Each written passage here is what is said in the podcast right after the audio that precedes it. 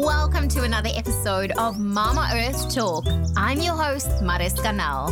Realizing just how much waste we generate on a daily basis, I've set a personal goal not only to reduce, reuse, and recycle, but to also educate the world about sustainability and how each of us can help preserve our beautiful planet.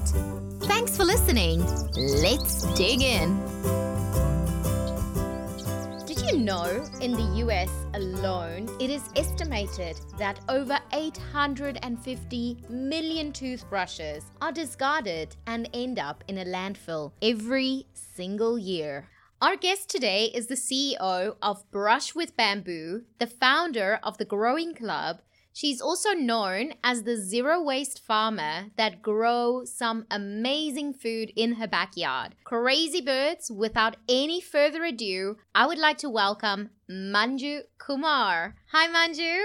Hi, Mariska. Would you mind telling our crazy birds how did your sustainable journey start? Well, uh, I think in some way I've always been sustainable. So I would say that maybe always had it in me, but I, I think that around 2000 13 is when I really started to pay attention to, you know, uh, what plastic was doing to our environment. And I had been traveling for about 10 months. So I had been traveling all over Asia and had become aware of waste because, you know, other countries are not as great at hiding our waste as we are here in the US. So in the US, we don't really see our waste. You know, we put it out on the curb and it's taken away. And we never even think about like, where did it go? What happened to it? Like, it's out of our hands and we feel like it's been taken care of and we trust. So we never really question what happens to it. But when I was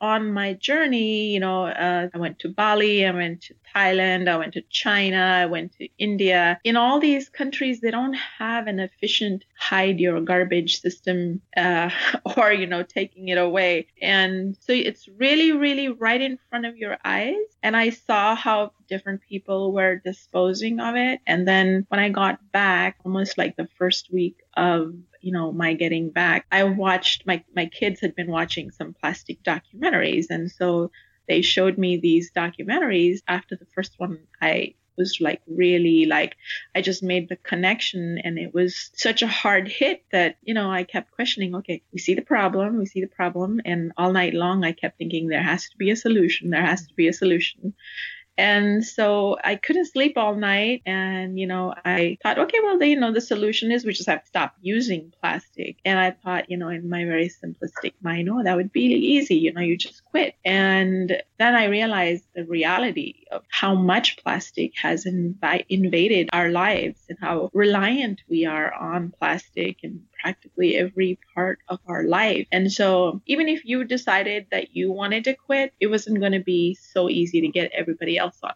board. But you know, it's like you have to you have to kind of like first know there is a problem. I think there was one documentary that talked about like all the plastic that we have in our households. You know, look in our purse, look in our closets, you know, like everything that we touch is plastic. And by the time he removed everything from his house that was plastic, ended up with like nothing. um, so That's insane. so I just started to think about that in my own ho- household. And I also, like you did the 30 day challenge for yourself, I also decided that for one month, I was going to see what is all the plastic that I am using. And then I sorted it, kind of looked at it, and I thought, okay, maybe, you know, these are the things that I can immediately remove. And these are the things that will take some time. And there are some things that are unfortunately not possible. So we basically, you know, started our journey over there. That's how my sustainable journey started. It was just that life changing, you know, like click that happened after seeing all these things. And then we decided, okay, yeah, you know, like I have to change. Like I can't be part of the problem. Yeah, I think when you look at some of these documentaries and you see some of these things, it's really shocking because then it kind of this truth really just hits you, and yeah. um, you kind of just want to scream it from the rooftops so more people can join. The more you like dig into this whole plastic pollution and issues, it's really so scary. You know, yeah. the moment you realize, oh my word, like you know, from my toothbrush to this to that, everything is plastic. And, you know, I, I got such a fright the first time that I, like, you know, digged a little bit deeper and decided, well, maybe I should just, like, get rid of all the plastic. And it, yeah, it was insane. And I just feel like, you know, people need to take it as a journey because if you're going to try and do it overnight, you are going to confuse yourself, you're going to frustrate yourself and right. there is no quick fix. I mean, we didn't start using plastic yesterday.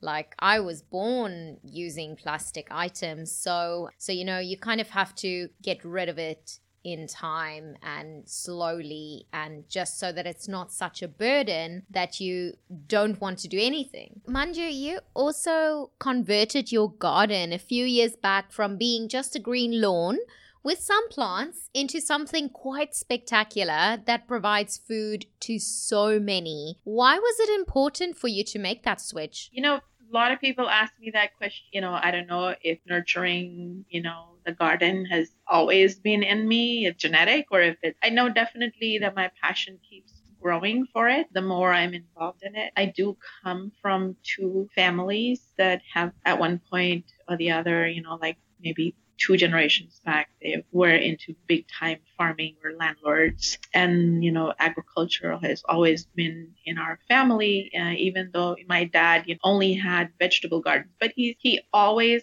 had vegetable gardens, even though I wasn't actively involved in growing any of the food till I had my own house, my own piece of land to nurture. I've always been interested in it and, you know, life, you know, having kids, having work, like all those, you know, you have to juggle so many things in your life. So I did always have a garden, however much I could handle. So I've always been doing that. And, you know, like I, I one of the sweetest stories that, you know, I've always had a love for uh, waterfalls and, gardens. I remember one birthday when I came back from, from the house my kids they knew that I wanted a waterfall, so they actually dug up part of the slope and stream and put a hose on top and made made me a little water. It was very funny. It was it was like oh now I have to put this back, but it was just very sweet that they had, you know, they knew that I wanted a water feature. So they actually made the effort to like put this all together. They were only like maybe seven, uh, five, or they were small when they did that. So it was very sweet. Oh, so sweet. Um, so have you found, have you since then gotten your water feature? Uh, I do. it's not exactly what I want still, but we do have. So, you know, right now I do have a couple of water features. They're more like water harvesting features. Uh, we have, you know, rain gutters that empty into swales, and we have a uh, pond right now in the um, wintertime with all the rains. It always at a low point of our property. So in the backyard, whatever excess water that is on our property, it fills into that pond and then it goes back into the ground. And the same thing happens in the front. We have a swale that captures all the rainwater and then sinks it into the ground. So those are the water features. I mean, I would love to have like a natural pond with fish and all kinds of water plants. And maybe down the line that'll happen. Again, it's, sustainability. Right now, we have a tropical jungle feeling of a house. You actually cannot tell that you're in the suburbs, you're on the property. And, you know, we've been thinking about moving to a larger piece of land. And, you know, my dad was just here visiting and he says, nobody will buy this place. I said, Dad, I have to find crazy just like me. I do have water features, but you know, there's always plans for a bigger water feature. exactly. And you also have a lot of fruit trees and vegetables. What exactly is in your garden? So I had a love for truffles early when I started. That was maybe 20 years back when we moved into the house, or maybe even 30 years back. I started to plant more tropical fruit trees because, you know, peaches and apricots and plums, like those were available in the market. I wanted to grow stuff that I couldn't find market. So I started to plant what cultural foods that, you know, I was used to, like guavas, mangoes, and bananas. And then I got into rare fruit growers, growing things not only just of my culture, but of other cultures, just because I have this obsession with like all kinds of rare fruits and a diversity of foliage. So right now I have, oh, oh gosh, um, maybe close to, I would say, 90 to 100 berries, bushes, I uh, wow. uh, trees that give me fruit. And literally, I don't need buy any fruit unless you know I'm not what I'm not growing. But right now managing close to about 250 trees and every year we plant a few more. So it's like a pretty crowded space. But you know I am managing three properties. So I have my house which is 5,000 square feet and we have trees every 6 to 8 feet on you know our 5,000 square feet. We have medicinal plants or fruit trees. Some you know are a combination because most fruit trees are also medicinal. Their leaves are medicinal medicinal. They have different properties. So, you know, like I have guava. Guava leaves are great for when you have a, a loose stomach. It's also good for your teeth. So there's a, a lot that I started to learn about what we growing. But yeah, I have a, a real diversity of different things. So right now I've got bananas. I have like five varieties bananas. I have about seven mangoes. I have cherimoyas. I have three types of guavas. Uh, at our half acre farm, we have about 32 stone fruits and a few pears mulberries. And we just planted citrus over there, fig. I think there's always more that I can, more diversity that I grow, but I have a lot. Like I have a lot. Yeah, it sounds like a lot.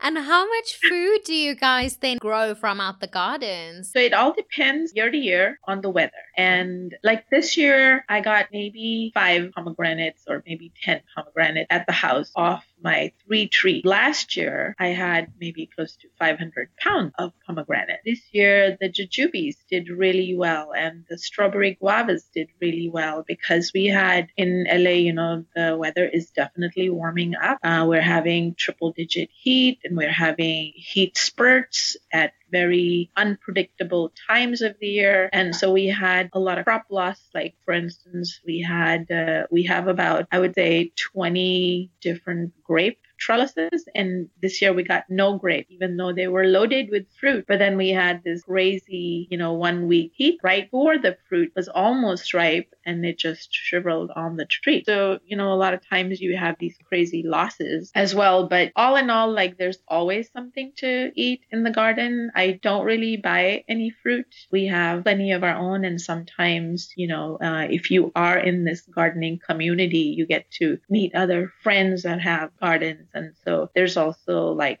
sharing going on. You know, I have too many persimmons or too many pomegranates. So, you know, recently I just went and harvested about 150 pounds of pomegranates from a friend because I had none. She had four trees. So mm. I pruned her tree for her and harvested it. wow. So yeah. it is a good exchange. yeah, that sounds amazing. So, what would yeah. be some of the advice that you would be able to give people that want to start with their own permaculture garden in their backyard? Learn about uh, lasagna mulching, learn about no till farming. There's lots of wonderful YouTube videos, including some of our own. Uh, my son and me, we created lots of YouTube videos on uh, under the label of like the Growing Club. I'm you never see me because I'm always the one who's actually taking the footage, and he's the one that's in front of the camera. Yeah, we made some lovely videos, but there's also so many other people that are into no-till farming that you know that would be the place to start is start learning. You have to start also looking at like you know don't throw any of your green waste away you know? Whatever you leaves uh, branches you know find out some easy methods that work for you. Like for instance when i first started and i had very little time i would just hire somebody to dig me a little pit and then I would just keep burying my major green waste in those pits every year. And for my kitchen green waste, I would just drink dig small holes in the yard and then just bury it because composting takes time and you know it takes a little bit of skill. Mm. you have to learn how to balance you know the nitrogen and the carbon and know how to mix it and and you know know the right amount of water to put in. So it's not very complicated. It can be done but sometimes it takes time and digging holes and burying stuff is like super easy. So most of the time i just do that. Bury it in the ground let nature take care of it. Like whatever nature can take care of for me i let her do it. My effort is just returning the nutrients back to her. I would say yeah learn about lasagna mulching and no-till farming so when you say lasagna mulching, that is a term I have not heard before, and I think there's some of our crazy birds that's um, probably thinking the same. Would you mind explaining a little bit about that? So lasagna mulching is what nature does. If you go in the forest, the soil is always covered with organic matter. When leaves fall, they stay there. We're kind of mimicking what nature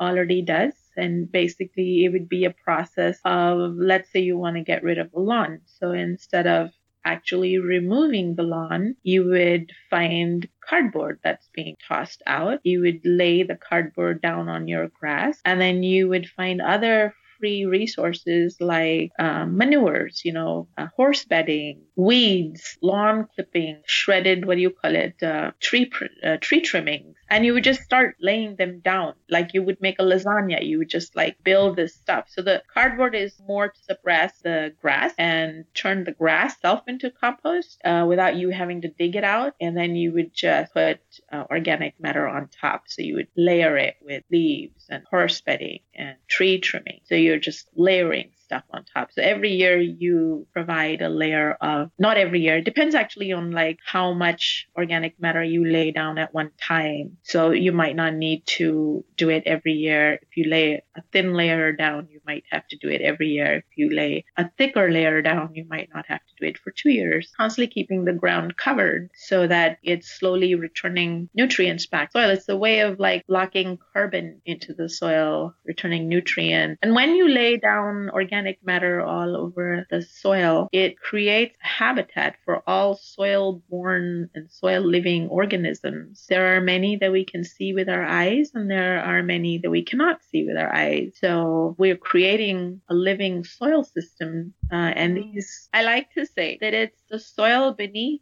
our feet that actually helps us thrive because these soil borne organisms that are encouraged to, you know, set up house in the soil are the ones that break down all the organic matter and feed our trees and feed our plants and return nutrients to our plants. So it's a pretty easy, you know, like if you think about it, it's just, you know, all you're doing is laying organic matter on the ground, but it creates such a complex world after that that is mind boggling how much good you're doing. Yeah, definitely. So, other than doing the farming, together with your family, you started Brush with Bamboo in 2012. Would you be able to tell yeah. us a little bit about that?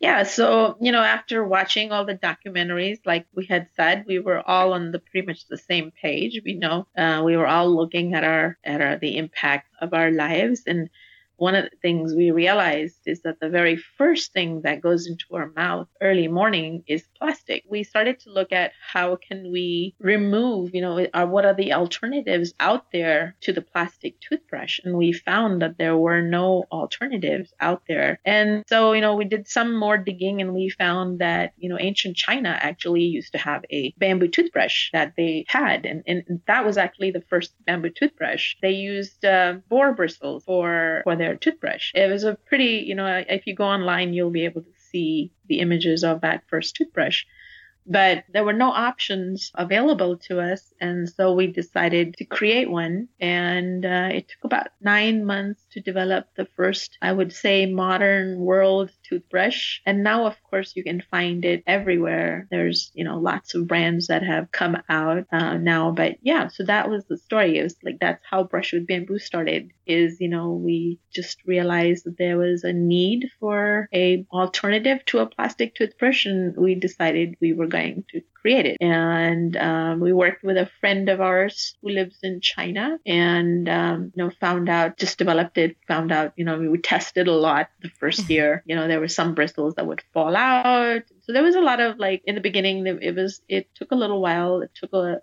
you know a bunch of uh, trials get it right. Uh, now, Brush with Bamboo is uh, leading bamboo toothbrush company. We have our first, the first organic toothbrush. Uh, it's the first plant-based toothbrush. Our bristles are made mostly with castor bean oil, and um, we're constantly looking at how do we reduce the impact of our toothbrush and constantly looking at how do we make it better how do we make it the best. So we we also as a company we realize that everything that we need to do we need to third party verify it to you know make sure everything is kosher. So we always do a lot of testing of our product first ourselves and then by a lab so that it's the best that you know can offer. That sounds so, amazing. And um, so you guys do brush more teeth than the average person testing out all of these toothbrushes. That's true. a lot of, lot of brushing. we, I brush only twice a day, and you know we do you know, like before we launch anything, the whole family will brush with it for a month and, and see, you know, how we, how it's performing before we actually uh, decide, you know, to go further. And I mean, a toothbrush, it's something that obviously, like what you said, it's the first thing you put in your mouth in the mornings. And, and people still think that even with that, you know, if they make that switch, it might not be a lot. But if you think just in the US, I think it was something like 850 million toothbrushes are discarded right. of every single year. That is a massive amount. If you use between two to three toothbrushes a year, you know it's a lot. It adds up. Every little thing adds up. So I'm so grateful that you guys are doing this and that you're leading the way with these bamboo toothbrushes. And I just hope more people will get their hands on them so that they can actually use that instead of the plastic ones. We definitely need to switch our toothbrushes. I mean, the one thing is, it's the easiest step that you can take in your zero waste lifestyle. Like that's one super simple switch. And uh, earlier, when we first started, we would get a lot of complaints about, well, the price is too high. And honestly, you know, it's a handmade product. It's made with a lot of care. It, and you know it, and you look at being you know um, make sure that you know everybody is paid fairly for their work um, I think plastic made everything very cheap and not realistic. So it's really important when we step into our zero waste journey that we understand, you know, the value of stuff. One of the one of the things with our disposable lifestyle is everything is cheap. We don't think about it and we just dispose of it and buy another one. Well, that's better to buy something that's quality that has life and it's okay to pay a little bit more for a good product. What has been one of your most important decisions that you've made around Mama Earth? I would just say to learn from Mama Earth has been one of my most revelations is to learn from her because all the earth system is so much more mature than our understanding. And her systems have all the answers. Like there really is no waste in this system. It is a circular system. It is it's a give and take system. So it's to me i would say what my biggest thing is and one of the reasons that I am absolutely in love with uh, nature and with Mama Earth is because all, all the wisdom is right there. It's a living planet and we can learn so much from her and, and we need to be her right hand. We don't need to dominate the earth. We need to assist the earth. We're here to be her right hand. And if we assist her, we can really thrive on this planet. If we go with her systems and seek her wisdom, you know, like everything will be regenerated and thrive. Yeah, that's very true. And I wish more people would be doing that. You know, hopefully, then our planet won't be in the state that it is and that we can actually learn to thrive together. That's such an important point. Right, right. You know, it takes nature about 500 years to create like an inch of topsoil. But with our assistance, we can do that in one year. That's what I mean by like being your, you know, being her right hand. If we work with her systems, exactly. we can actually yeah, regenerate the planet super easy. And of course, we got to we gotta like use materials that are recognized by the planet and with our foods and you know with the food chain So yeah, cool. Wow, that sounds amazing. So we are going to move into our final five. So the first one is what is one social media account that you follow? So you're only going to ask me for what? well, if you've got if you've got a few, we could maybe mention them as well.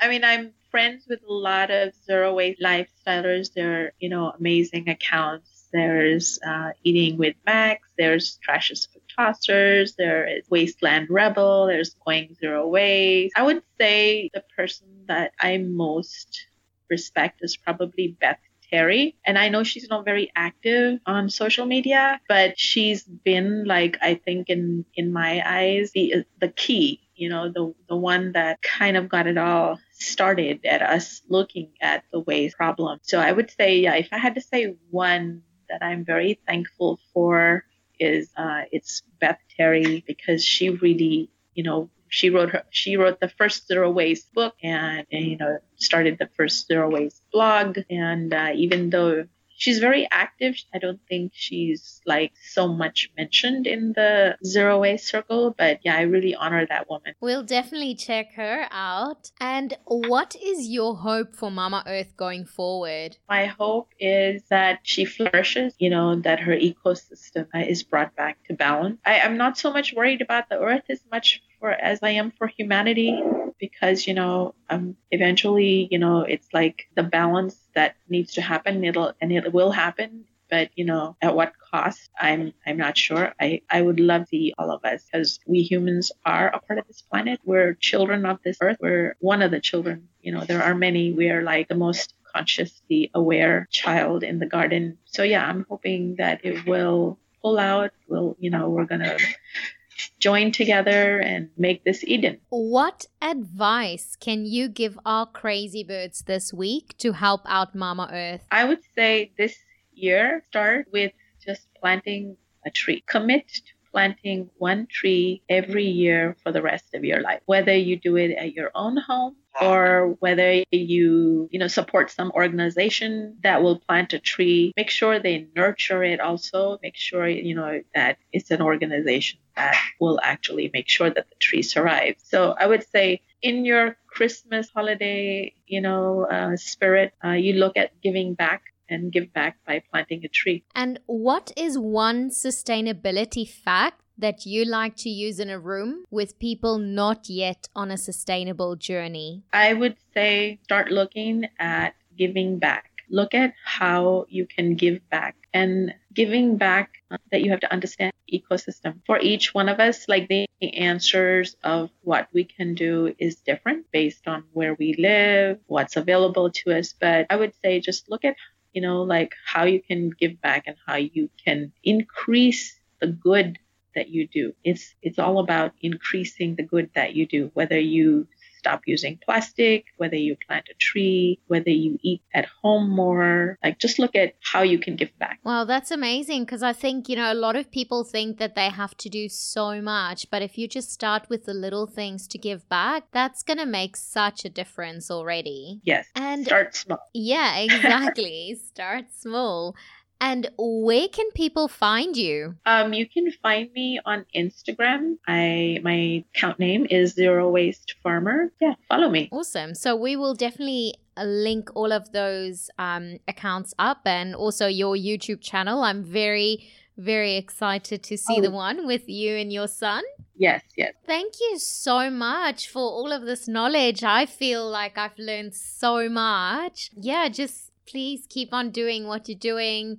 Um, I'm definitely going to be following you, and I just love all the stories to hear about what's happening in the garden and with the cats. And um, yeah just keep keep on providing us with this amazing amazing knowledge. Thank you mariska. Thanks for all the work that you're doing. I really appreciate you uh, gathering all the messages and sharing them. Oh thank you so much that's a wrap. Thank you so much for listening. You can find the show notes for this episode at mamaearthtalk.com. Follow at Design by Mariska on Instagram or email hello at mamaearthtalk.com and let me know if there's a topic you'd like me to talk about. I love hearing from all you crazy birds. New episodes are uploaded every Monday with a bonus Top Tip Thursday every Thursday. Make sure you subscribe so you don't miss anything.